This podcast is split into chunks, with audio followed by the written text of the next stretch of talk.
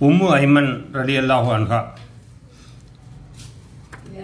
தோழியர் நபித்தோழியரின் சீரிய வரலாறு நூலின் எட்டாவது அத்தியாயம் நூருதீன் அவர்கள் எழுதியது. அடிமைப்பெண் ஒருவர் மக்காவின் வீதியில் அலறிக்கொண்டு ஓடினார். அழுகை அரட்டலுடன் தம் எசமானியின் வீட்டை நோக்கி ஓட்டம். மக்காவில் மிகவும் புகழ்பெற்ற குறைஷித் குலத் தலைவர் ஒருவர் இருந்தார். அவரது வீட்டிலிருந்துதான் அந்த பெண் அடிமை ஓடிக்கொண்டிருந்தார். அந்த குறைஷித் தலைவர் ஷைபாவுக்கு நிறைய மகன்கள். அவர்களுள் இளைய மகனை வர்த்தக வேலையாய் ஷாம் நாட்டுக்கு அனுப்பியிருந்தார் அவர். ஆனால் மக்கா திரும்பும் வழியில் அந்த மகன் நோய்வாய்ப்பட்டு எத்ரிபில் தங்கும்படி ஆகிவிட செய்தி மட்டும் அவருக்கு வந்து சேர்ந்திருந்தது. மிகவும் கவலையடைந்த தந்தை தம் மூத்த மகனை அழைத்து என்ன ஏது என்று பார்த்து அவனை பத்திரமாக அழைத்து வா என்று அனுப்பியிருந்தார். தம் தம்பியை அழைத்து வர அண்ணனும் விரைந்து செல்ல அவருக்கு எத்திரிபில் காத்திருந்தது துக்கச் செய்தி மட்டுமே.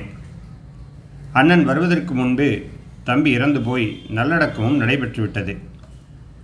பெரும் சோகத்துடன் அந்த செய்தியை சுமந்து கொண்டு திரும்பினார் அண்ணன். மக்காவில் தந்தை மட்டுமின்றி அந்த அற்புத செல்வரின் வருகையை மற்றொருவரும் மிகவும் ஆவலுடன் எதிர்பார்த்து காத்துக்கிருந்தார் அவர் அந்த மகனின் புது மனைவி. ஷாமுக்கு சென்றிருந்த மற்றவர்களெல்லாம் நலமே திரும்பி அவரவரும் தத்தம் குடும்பத்துடன் மகிழ்ச்சியில் திளைத்திருக்க தம் கணவனின் வருகை தாமதமாகிறதே என்று சோகமும் கவலையுமாய் நாளை கடத்தி கொண்டிருந்தார் அவர். அவரின் அடிமை பெண் பரக்கா தான் தம் எசமானரின் வருகை பற்றிய செய்தியை அறிய குறைஷி தலைவரின் வீட்டிற்கு வந்திருந்தார். அங்கு தம் எசமானரின் அண்ணன் வந்து சொல்லிய துக்கச் செய்தியை கேட்டு தம் எசமானியின் இல்லம் நோக்கி ஓடினார். ஓடி வந்து மூச்சிறைக்க செய்தியை சொல்ல மூச்சற்று மயக் மயங்கி விழுந்தார் அந்த அடிமையின் எசமானி. மக்காவில் இஸ்லாம் மீளெழுச்சி அடைந்த புதிதில் தோழர் அர்க்கமின் இல்லத்தில் நபி அவர்களின் தலைமையில் முஸ்லிம்கள் கூடுவதும் குரான் கற்றுக்கொள்வதும் தொழுவதும் ரகசியமாக நடைபெற்று கொண்டிருந்தன. இதை மோப்பமிட்ட குறைஷிகள் ஒரு நாள் அர்க்கமின் இல்லத்திற்கு செல்லும் பாதையில் தடை ஏற்படுத்தி விட்டார்கள் அப்பொழுது நபி அவர்களை சந்தித்து அன்னை ஹத்திஜா ரலியல்லான்கா சொல்லி அனுப்பிய முக்கிய செய்தி ஒன்றை தெரிவிக்க வேண்டியிருந்தது ஒருவருக்கு. அவர் உம்மு ஐமன் ரலியல்லாஹான்ஹா முஸ்லிம்களின் மீது சினமும் சீற்றமும் கொண்டிருந்த குறைஷிகளின் கண்ணில் படாமல் தப்பி உயிரை பணயம் வைத்து அவ்வீட்டை அடைந்து தகவலை சமர்ப்பித்தார் உம்மு ஐமன்.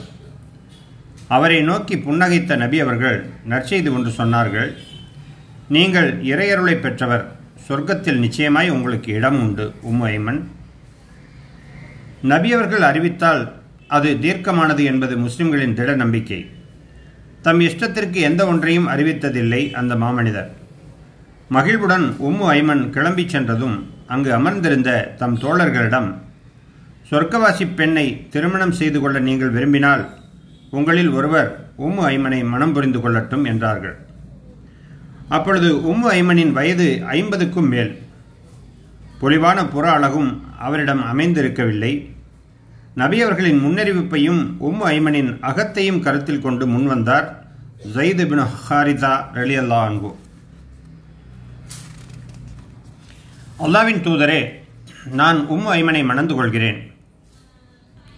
அல்லாவின் மீது ஆணையாக கூறுகிறேன் வனப்பும் கமர் கவர்ச்சியும் அமையப்பெற்ற பெண்களை விட சிறந்தவர் இவர்.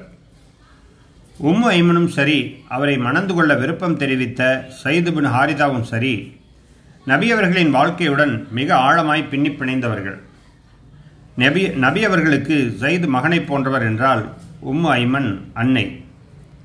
நாற்பது சுச்சம் ஆண்டுகளுக்கு முன் தம் இளைய மகன் அப்துல்லா வாலிப வயதை அடைந்ததும் அவருக்கு திருமணம் செய்து வைக்க விரும்பினார் மக்காவில் ஷைபா என்று அறியப்பட்ட அப்துல் முத்தலிஃப் குறைஷி குலத்தின் பெருமதிப்பிற்குரிய தலைவர் அவர். பத்து மகன்களுடன் ஆறு மகள்களோடும் கூடிய பெரிய குடும்பம் அவருடையது. மகன் அப்துல்லாவின் மீது அவருக்கு அலாதி பாசம். நல்ல அழகும் குணநலமும் நிறைந்த மணமகள் தேடினார்.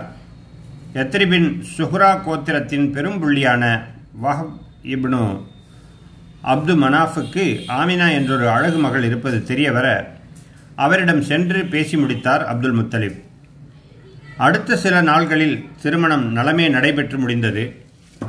இனிய மணவாழ்க்கையை துவக்கினார்கள் அப்துல்லா ஆமினா தம்பதியர். புதிய மணமகளுக்கே உரிய இயல்பான அத்தனை இன்பங்களையும் அவர்கள் சுவைத்துக் கொண்டிருந்த போது ஒரு நாள் அப்துல்லாவிடம் வந்தார் அப்துல் முத்தலிப். அப்துல்லா நீ ஷாமுக்கு செல்ல வேண்டும் என்றார். தேனிலவு பயணமில்லை வர்த்தக பயணம். மக்காவின் தெற்கு பக்கம் உள்ள யமனுக்கும் வடக்கு பக்கம் உள்ள ஷாமுக்கும் குறைஷியர்கள் வர்த்தக பயணம் மேற்கொள்வது இயல்பாய் நடைபெற்ற ஒன்று. கோடைக்காலம் என்றால் ஷாம். அது கோடைக்காலம். ஷாமுக்கு கிளம்பிக் கொண்டிருந்த குழு குழு ஒன்றுடன் தம் மகனையும் அனுப்பி வைக்க முடிவெடுத்திருந்தார் அப்துல் முத்தலிப். திருமணம் புரிந் புரிந்து திருமணம் முடிந்து புது மெருகு குலையாத புதிதிலேயே புது பெண்ணை பிரிய யாருக்குத்தான் மனம் வரும்? தம்பதியர் இருவருக்கும் ஏக சங்கடம். அதற்காக கோடைதான் தாமதமாகுமா? வர்த்தக கூட்டம்தான் காத்திருக்குமா? வேறு வழியில்லாத நிலையில் போய் நாலு காசு சம்பாதித்து விட்டு வருவோம் என்று பயணம் கிளம்பினார் புதுமாப்பிள்ளை அப்துல்லா. சோகமும் வருத்தமும் கண்கள் நிறைய நீருமாக கணவனை வழியனுப்பி வைத்தார் ஆமினா. இருவருக்கும் அப்போது தெரியவில்லை அப்துல்லாவின் இறுதி பயணமாக அது அமையப்போகிறது என்பது. ஒட்டகத்தின் மீது ஏறி கிளம்பினார் அப்துல்லா.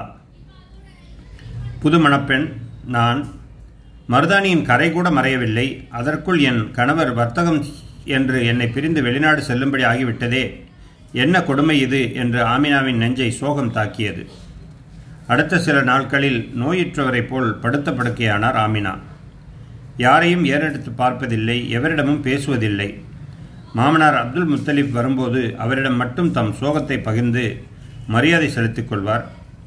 இப்படி பசலை படர்ந்து கிடந்த ஆமினாவை அருகிலிருந்து கவனித்து கொண்டு அனைத்து ஒத்தாசையும் புரிந்து கொண்டிருந்தார் மிக இளவயது பெண் பரக்கா. அவர் அப்துல்லாவின் அடிமை பெண் அபிசீனிய நாட்டைச் சேர்ந்தவர். இந்நிலையில் ஆமினா கருவுற்றிருந்தார். தாம் சுமப்பது நாளை உலகை மாற்றப்போகும் வரலாற்று நாயகர் என்பதையோ இறைவனின் இறுதி இறுதி நபிக்கு தாம் தாயாக திகழப் போகிறோம் என்பதையோ அறியாமல் தம் சோகத்தையும் கருவையும் சுமந்து கொண்டு கணவனை பிரிந்த கவலையில் மூழ்கி கிடந்தார் ஆமினா. ஆறுதல் ஒத்தாசி என்று அருகில் இருந்தவர் பரக்கா ஒருவர் மட்டுமே. இரவெல்லாம் கணவனை நினைத்து தேம்பி புலம்பியவாறு இருந்த ஆமினாவின் முனகல் ஒளி சில வேளை பரக்காவை தூக்கத்திலிருந்து எழுப்பிவிடும். அதே ஆண்டு மற்றொரு முக்கிய நிகழ்வொன்று நடைபெற்றது. மக்காவை நோக்கி கிளம்பி வந்த அபரஹாவின் யானைப்படையும் அதையொட்டி நிகழ்ந்த இறை அற்புதமும் இந்த காலகட்டத்தில் தான் நிகழ்ந்தன என்று குறித்து வைத்துள்ளனர் வரலாற்று ஆசிரியர்கள். ஷாமுக்கு பயணம் கிளம்பிச் சென்ற புது மணமகன் அப்துல்லாவை பற்றி பார்த்து விடுவோம். சுட்டெரிக்கும் கோடை வெயில் கொதிக்கும் பாலை மணல் அந்த பயணம் மிகவும் கடினமாக இருந்தது அப்துல்லாவுக்கு. உடல் நலம் குன்றி நோய்வாய்ப்பட்டார் அவர். சென்ற வேலை முடிந்து ஷாமிலிருந்து திரும்பும் வழியில் மேலும் மோசமானது அவர் நிலைமை. தகுந்த சிகிச்சைக்கான வாய்ப்பு வசதி ஏதும் இல்லாத நிலையில் வர்த்தக கூட்டம் எத்ரிபை நெருங்கிய போது அதற்கு மேல் அப்துல்லாவின் பயணத்தை தொடர முடியாமல் ஆகிப்போனது. எத்ரிபில் பிறந்த அப்துல் முத்தலிபின் தாய் வழி உறவினர்கள் பனு நஜார் கோத்திரத்தை சேர்ந்தவர்கள். அரபு குல வழக்கப்படி அந்த குலத்தினர் அப்துல் முத்தலி முத்தலிபின் பிள்ளைகளுக்கும் பேரப்பிள்ளைகளுக்கும் மாமன் உறவு முறையில் அமைந்து விடுவர் எனவே அப்துல்லாவின் உடல் நலம் சற்று சீராகும் வரை அவர் எத்ரிபில் மாமன்களிடம் தங்கி ஓய்வெடுத்து சிகிச்சை பெற்றுக்கொள்ளட்டும் என்று முடிவாகி அவரை அங்கு இறக்கிவிட்டு மக்காவடை வந்தடைந்தனர் மற்றவர்கள். தம் செல்ல மகன் அப்துல்லாவின் உடல்நிலை பற்றியும் அவர் திரும்பி வரவில்லை என்பதையும் அறிந்த அப்துல் முத்தலிப் மிகுந்த கலக்கமடைந்து விட்டார் அந்த மகனின் மேல் அவர் வைத்திருந்த அன்பும் பாசமும் மிக அலாதியானது.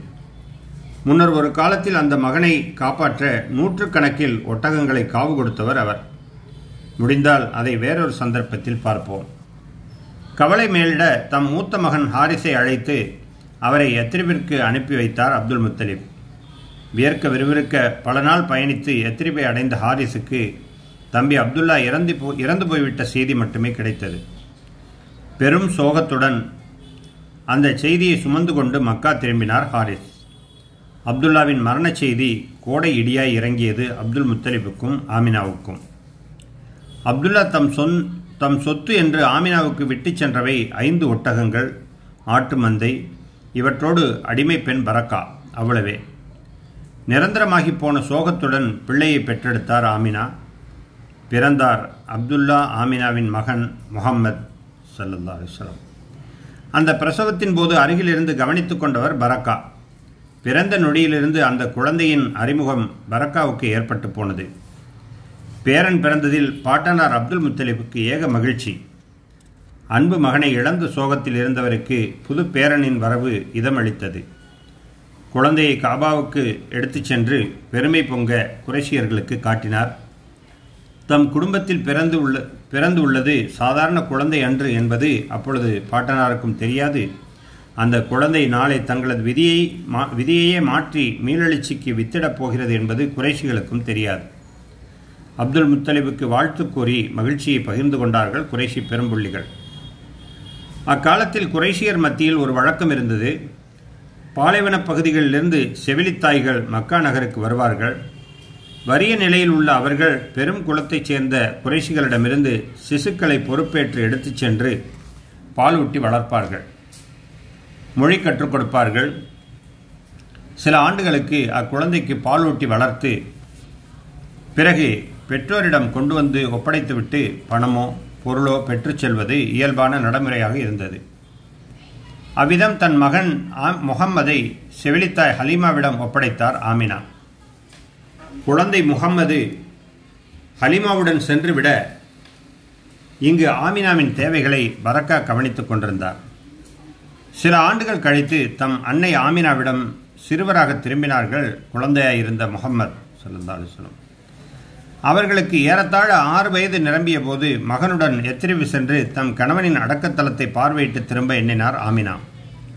அத்தனை ஆண்டுகள் ஆகியிருந்தாலும் மனமுடித்து சில நாட்கள் இணைந்து வாழ்ந்த ஆறுயிர் கணவரின் இழப்பு மட்டும் அவரது உள்ளத்தில் சோக வடுவாகவே நிலைத்திருந்தது.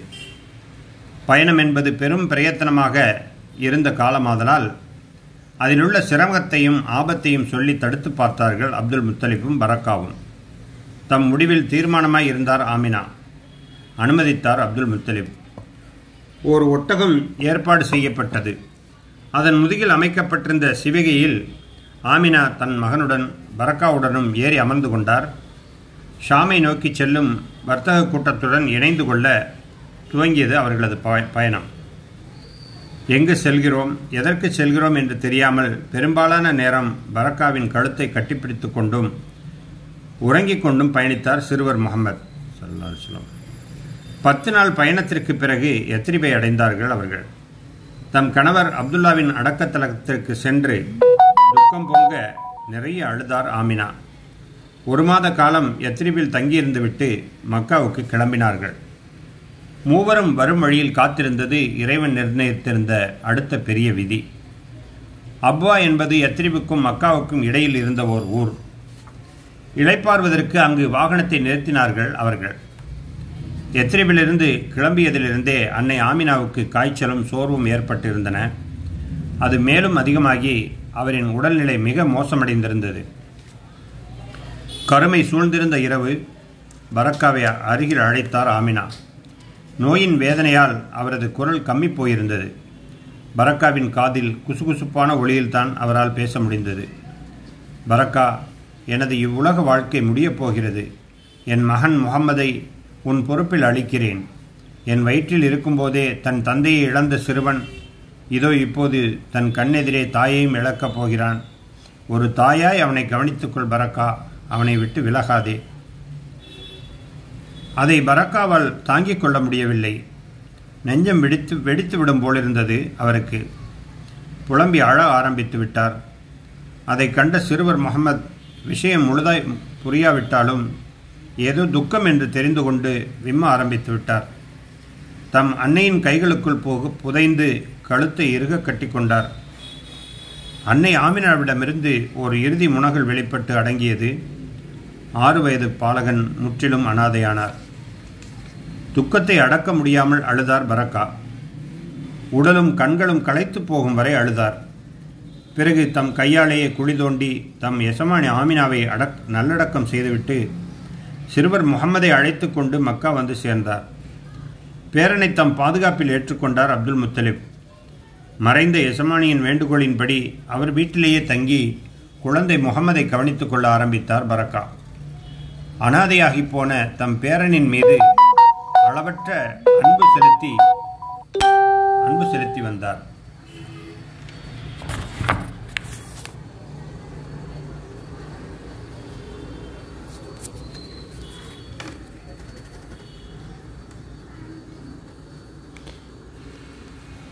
உணவு உண்ணும் போதெல்லாம் எங்கே என் பையன் அழைத்து வாருங்கள் என்று பேரனை வரவழைத்து அமர்த்தி உணவை பகிர்ந்து அளிப்பார். என் பையனை நன்றாக கவனித்துக்கொள் பரக்கா என்று அவ்வப்போது கூறுவார். சோகத்திற்கு இடைவெளி விடாமல் தொடர்ந்தது இறை விதி. இரண்டு ஆண்டுகளே கழிந்திருக்கும் வயது முதிர்ந்திருந்த பாட்டனார் அப்துல் முத்தலிப்பும் காலமானார். அதைத் தொடர்ந்து சிறுவர் முகம்மதை தம் பொறுப்பில் ஏற்றுக்கொண்டார் அப்துல்லாவின் மூத்த சகோதரர் அபு தாலிப். இப்பொழுது அபு தாலிப் வீட்டிற்கு தாமும்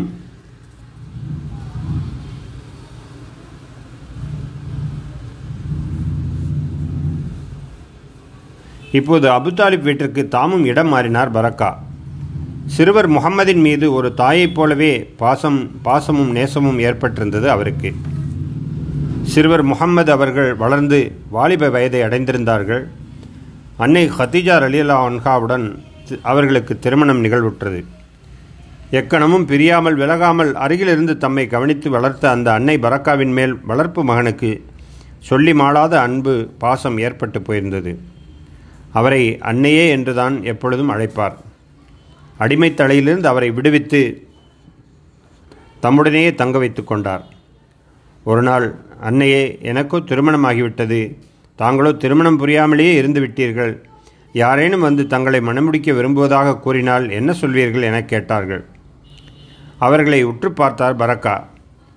நான் உம்மை விட்டு விலக மாட்டேன் ஒரு தாய் தன் மகனை விட்டு விட்டு சென்று விடுவாளா என்ன? புன்னகையுடன் பரக்காவின் தலையில் பாசமுடன் முத்தமிட்டார்கள் முகமது சல்லல்லா அலுவலம் தம் மனைவி ஹதீஜாவை நோக்கி இவர் பரக்கா? என்னை பெற்ற தாய்க்கு பின் எனக்கு தாயாகி போனவர் என்னுடைய குடும்பத்தவர் என்று அறிவும் அறிமுகம் செய்து வைத்தார்கள்.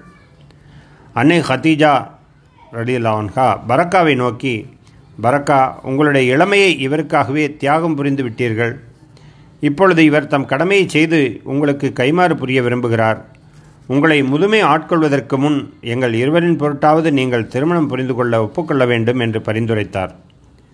நான் யாரை மனமுடித்துக் கொள்வது என்று கேட்டார் பரக்கா. இருக்கிறார் ஒருவர். தங்களை பெண் கேட்டு வந்திருக்கிறார். அவர் உபைத் இப்னு சுசைத்.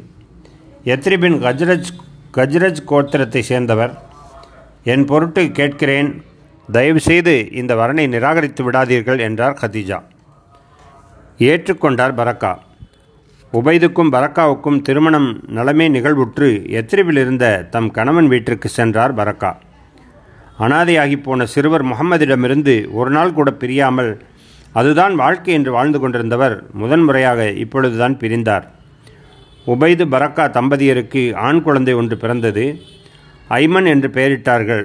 பரக்கா அன்றிலிருந்து உம்மு ஐமன் ஆறி ஆகி போனார் ரலியல்லா ஹான்ஹா பின்னர் உபைத் இப்னு ஜெயித் இறந்துவிட கைம்பெண்ணாகி போன உம்மு ஐமன் இங்கு தனியாய் இருந்து என்ன செய்வது என்று மக்கா திரும்பிவிட்டார். முகமது தமது இல்லத்திலேயே அவரை தங்க வைத்து கொண்டார்கள். அங்கு அப்பொழுது முக்கியமான மற்றவர்களும் வாழ்ந்து கொண்டிருந்தனர். அபு தாலிபின் மகன் அலி ஜெயித் இப்னு ஹாரிசா ஹதீஜாவின் முதல் கணவர் வாயிலாக பிறந்த மகள் ஹிந்த்.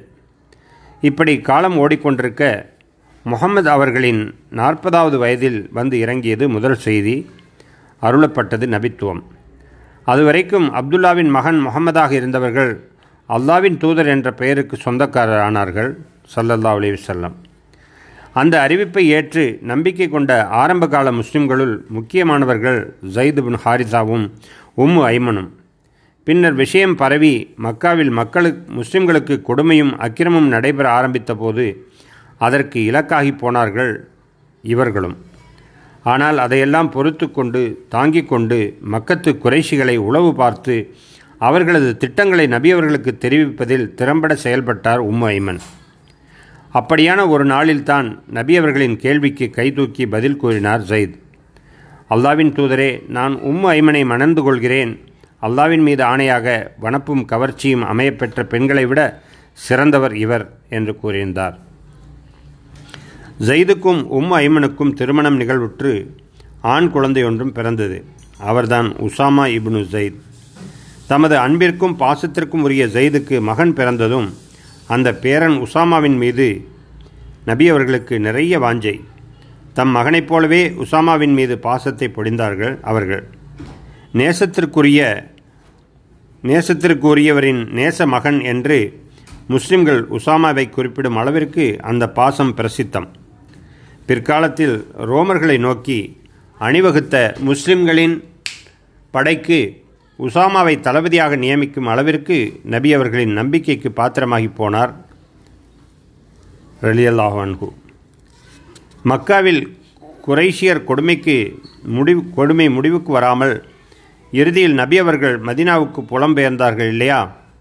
அதற்கு பின் மக்காவில் தங்கியிருந்த மக்காவில் தங்கியிருந்த எஞ்சிய முஸ்லிம்களும் மெதுமெதுவே மதினாவுக்கு நகர ஆரம்பித்தார்கள்.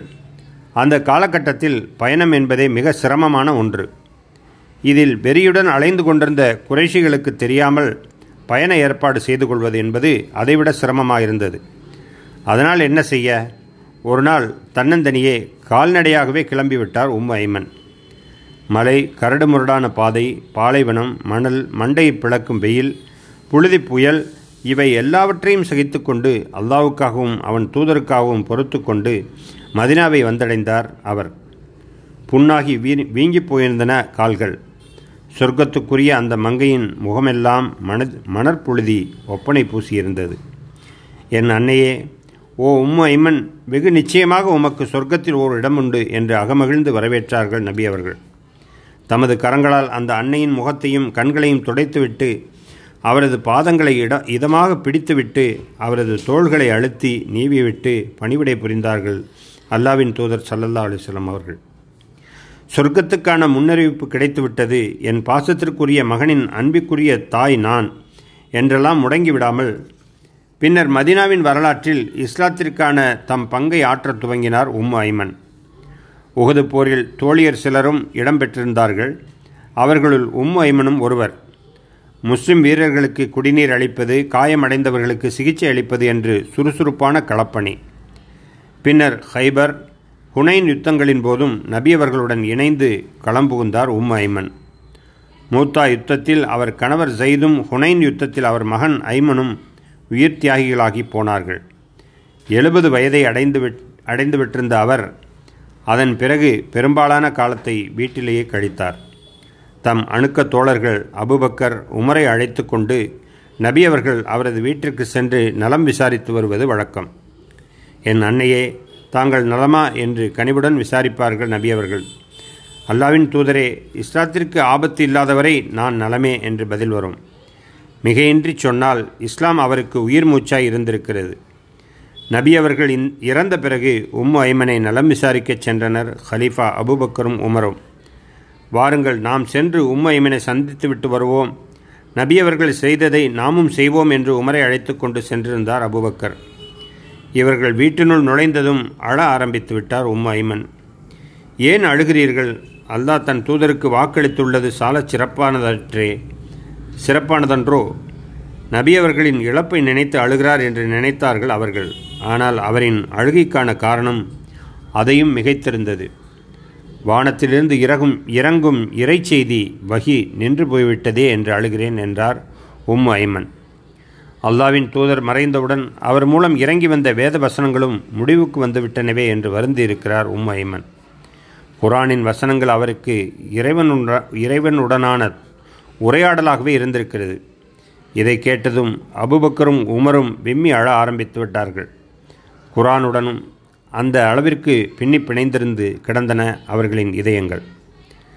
பிற்காலத்தில் மற்றொரு முறையும் அழுதார் உம்மு ஐமன். உமர் அலிலா அவர்கள் கொல்லப்பட்ட செய்தி அறிந்து அழுதிருக்கிறார். அதை பற்றி அவரிடம் மக்கள் விசாரிக்க இன்று இஸ்லாம் பலவீனம் அடைந்து விட்டது என்றார் உம் ஐமன்.